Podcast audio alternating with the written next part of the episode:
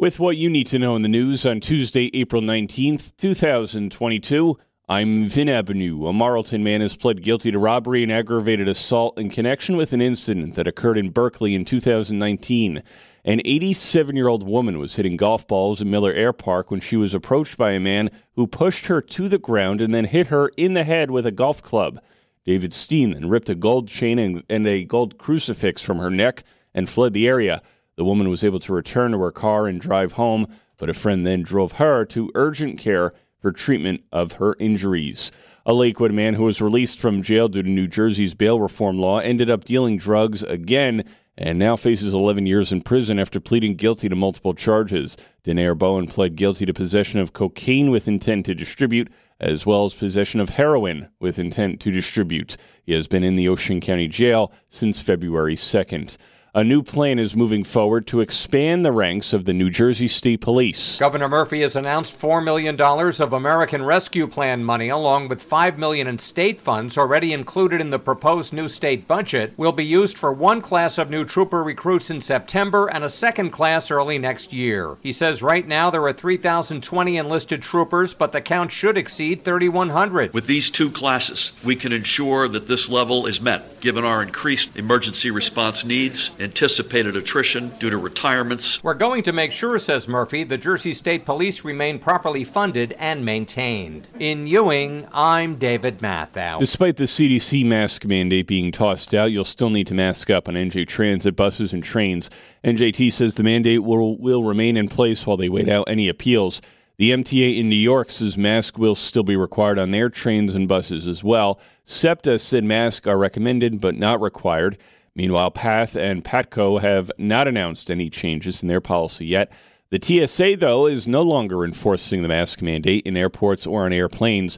American, United, Delta, and Alaska Airlines all said that they will not enforce masks on airplanes.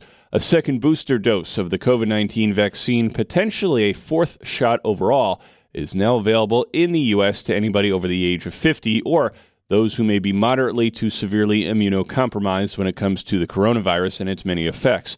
But who in New Jersey should get this latest jab? And how soon? Governor Murphy announced he'd gotten his second booster just 12 days after his office disclosed the governor's positive test on March 31st. Dr. Stanley H. Weiss, professor of medicine at Rutgers New Jersey Medical School, says historically you get optimal protection no earlier than three to four weeks after a known infection. Due to your boost in immunity, that you might not respond as well to a vaccine dose until your immune system has come back to its prior level. But Weiss also considered someone might go for a booster without knowing they'd recently had an asymptomatic case, and there's no data on that.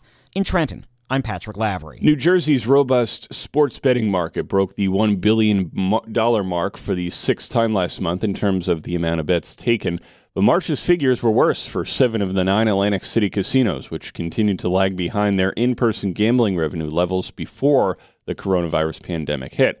The casinos and tracks made 423.6 million in gambling and sports betting revenue in March, up nearly 18% from a year earlier.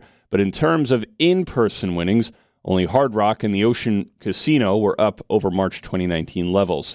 Incidents of domestic violence are up across the Garden State. Experts anticipated a lull in reporting during the pandemic, followed by a surge in activity and groups are still working to help countless survivors navigate their next moves. Nicole Morella with the New Jersey Coalition to End Domestic Violence says in 2021 compared to 2020, hotlines in New Jersey experienced a 37% increase in calls. There was a 53% increase in the number of sheltered victims. The time that's needed to serve each each client and the number of services that each client needs has also grown. In Bergen County, Mira Moreno with the Center for Hope and Safety says incoming call numbers are still still high, and it takes a lot of courage to make that first call. Even if you're not ready to leave, we are still here to talk to you, to walk you through the next steps. I'm Dino Flamia. It appears any hopes you may have had for a bigger property tax deduction on your federal tax return are done for now.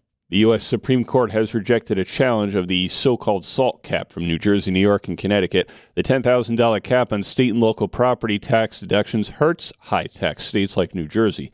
The House has passed legislation to raise the cap, but it has stalled in the Senate.